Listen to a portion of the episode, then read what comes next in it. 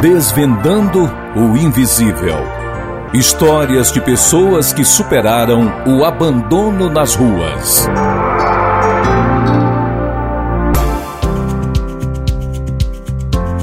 Rafael Mendes tem 37 anos.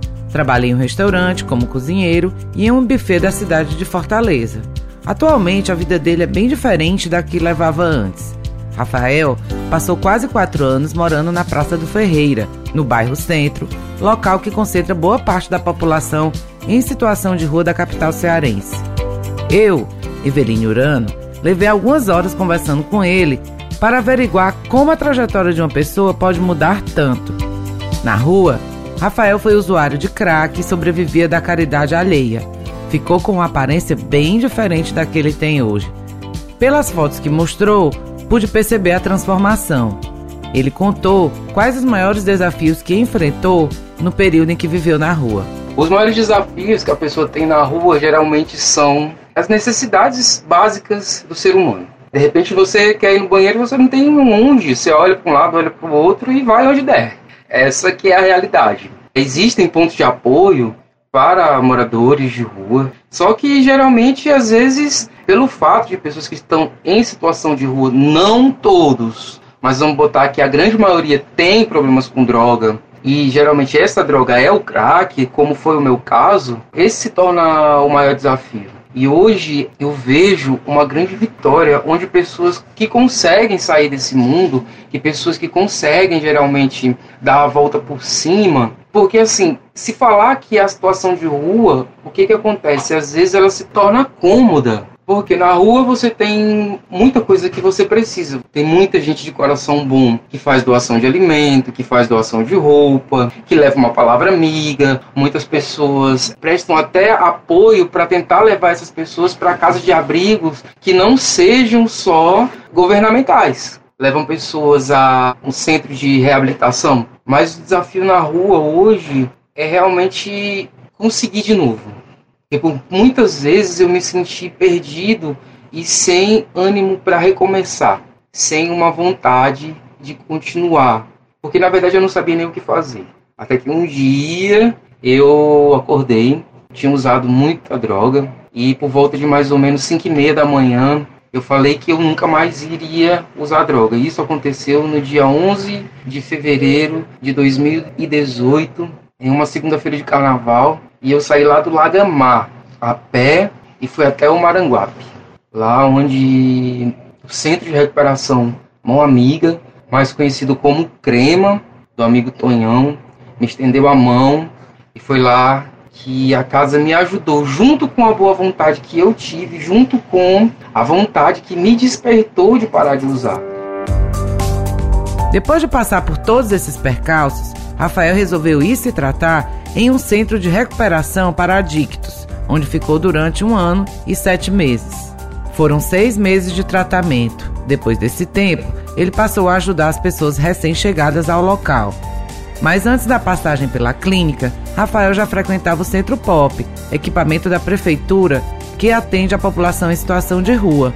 Lá, conseguiu aluguel social e, quando concluiu o tratamento para dependência química, passou a utilizar o benefício. Hoje, o cozinheiro mora no bairro José Walter, sozinho, e honra o compromisso com o projeto, levando assim uma vida mais digna. Além das iniciativas do poder público, existem projetos sociais que ajudam as pessoas que vivem nas ruas. Um deles é o projeto Levantar, criado em 2020 pelo casal de médicos Vanessa e Paulo Guedes. Eles se preocupam com as pessoas que moram ou passam pela Praça do Ferreira e pela Praça da Bandeira, no centro de Fortaleza. Essas pessoas precisam de comida, atenção e carinho. O projeto Levantar serve café da manhã aos domingos nessas praças. Além disso, distribui kits de higiene, lençóis e roupas, conforme a necessidade de cada um. O projeto conta com cerca de 100 voluntários. A coordenadora Vanessa Guedes diz que o maior desafio é mobilizar mais pessoas para ajudar. O grupo ele tem bastante pessoas que ajudam financeiramente, mas a maioria não tem disponibilidade de ir mesmo a mão de obra nos finais de semana. Então, isso sem dúvida alguma é um problema que a gente enfrenta hoje. O projeto Levantar encaminha pessoas em situação de rua a comunidades terapêuticas para tratamento da dependência química. Para que isso aconteça, são os próprios voluntários que identificam o problema da dependência e fazem os encaminhamentos. Vanessa Guedes conta como acontece esse processo. Com a distribuição do café da manhã, nós nos tornamos assim mais próximos dessas pessoas moradores de rua. Com isso, eles acabam tendo uma confiança no nosso projeto e aí eles solicitam para sair daquela vida quando apresentam alguma dependência química. O projeto acolhe, faz alguns exames médicos necessários e a gente encaminha para a casa de recuperação. A casa de recuperação a gente tem uma parceria que a gente faz uma ajuda mensal com cestas, o que eles estiverem necessitando e isso eles mantêm uma porta aberta para o projeto para nós levarmos aí as pessoas que nós realizamos acolhimento na rua. Quem percorre as ruas de Fortaleza pode perceber que a população em situação de rua aumentou nos últimos anos, o que é um reflexo também da crise sanitária da Covid-19. Esse problema não é só de Fortaleza. O número de pessoas em situação de rua no Brasil subiu 38% entre 2019 e 2022, chegando a 281.472 pessoas. Esses dados são do Instituto de Pesquisa Econômica Aplicada que publicou um estudo sobre o assunto no ano de 2022. A médica Vanessa Guedes convive com as pessoas em situação de rua de Fortaleza e percebe uma mudança de perfil. Ela também apresenta algumas ideias para diminuir o problema. Com a pandemia, a população de rua aumentou significativamente. Não só aumentou a população, como mudou o perfil desse morador de rua. Antigamente a gente via muito dependente químico e hoje não. Depois da pandemia, nós nos deparamos com famílias que não tiveram mais condições de continuar pagando aluguel, perderam o emprego e aí não tiveram outra alternativa a não ser buscar a rua, porque acaba que na rua tem projetos que ajudam, tem alguma assistência ali pelo menos para comer. Então, foi impactante essa questão financeira mesmo, desses pais de família não conseguirem manter e foram obrigados a ir para a rua aí com os móveis, com tudo. E o projeto visualiza isso numa tentativa de melhora, teria que ser ações do governo, principalmente voltado para moradia, intensificar esse processo desses aluguéis que ajudam a população de rua, seria uma forma de frear essa situação. A organização não governamental Casa da Sopa, que existe desde 1995 e foi criada por um grupo de jovens espíritas que servia sopa para a população em situação de rua no centro da cidade, atua hoje com a perspectiva de criar conexões comunitárias para esse público. A cientista social e representante da ONG Lídia Valesca Pimentel detalha o trabalho da equipe. A gente tem nos nossos trabalhos pessoas que são da universidade e que fazem trabalhos de extensão, temos pessoas que são moradoras do centro de Fortaleza que estão ali também como voluntários. Fazemos uma sincronicidade com os outros grupos que também atuam com população de rua e nós estamos todos, inclusive, integrados num fórum, que é o Fórum de Rua de Fortaleza, e todas essas organizações a gente atua também fazendo ações em rede e fazendo papel muito importante que é de luta e defesa dos direitos da população de rua, como também ações de cuidado. Então a gente tem um sobrenome que é Redes que Cuidam. Então assim a gente pensa a defesa dos direitos, mas também o acolhimento e o cuidado da pessoa em situação de rua. Lídia Valesca destaca ainda os tipos de serviços ofertados para a população em situação de rua no prédio próprio da ONG, que funciona no centro de Fortaleza. Nós oferecemos vários serviços que são em quatro eixos. O primeiro eixo é o da ação básica imediata. É a oferta do banho, da roupa limpa, da acolhida. Então, a pessoa em situação de rua, ela vive assim num permanente escassez de água, escassez de possibilidade de usar um banheiro. Ela tem uma vida muito precária. Então, quando elas vão na casa, elas podem tomar banho, lavar o cabelo, escovar os dentes, usar o banheiro, usar o sanitário e ao mesmo tempo ter uma boa conversa, sentar, tomar um chá, um café. Então, nesse momento, a gente chama de cuidado básico ele atua também como uma espécie de redução de danos, principalmente para aqueles que fazem uso de substâncias, porque tomar banho, tomar água, conversar também ajuda a reduzir o dano do uso problemático de droga. Nós atuamos também no eixo da educação, então a gente entende a educação para os direitos humanos,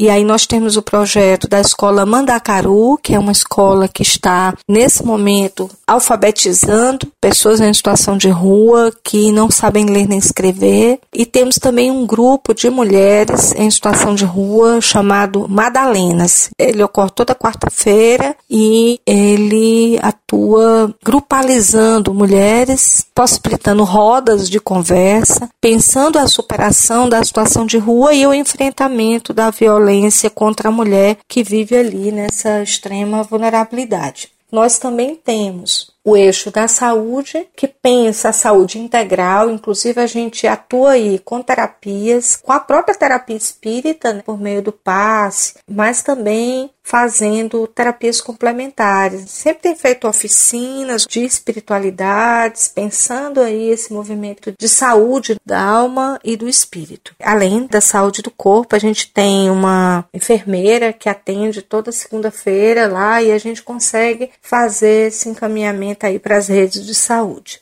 E por fim, a segurança alimentar, que é muito importante. Então, a gente tem feito distribuição de alimento às segundas-feiras, às quartas-feiras. À segunda-feira, a gente atende 160 refeições na Praça da Polícia, que a gente desenvolve algumas ações, porque é a praça mais perto da gente, que é do 5 Batalhão. E a segurança alimentar é importantíssima, porque a população de rua ela não tem essa segurança alimentar e é por meio da segurança alimentar que ela pode, enfim, garantir a sua própria sobrevivência. Outro projeto social que cuida da população em situação de rua em Fortaleza é a Pastoral do Povo da Rua da Arquidiocese.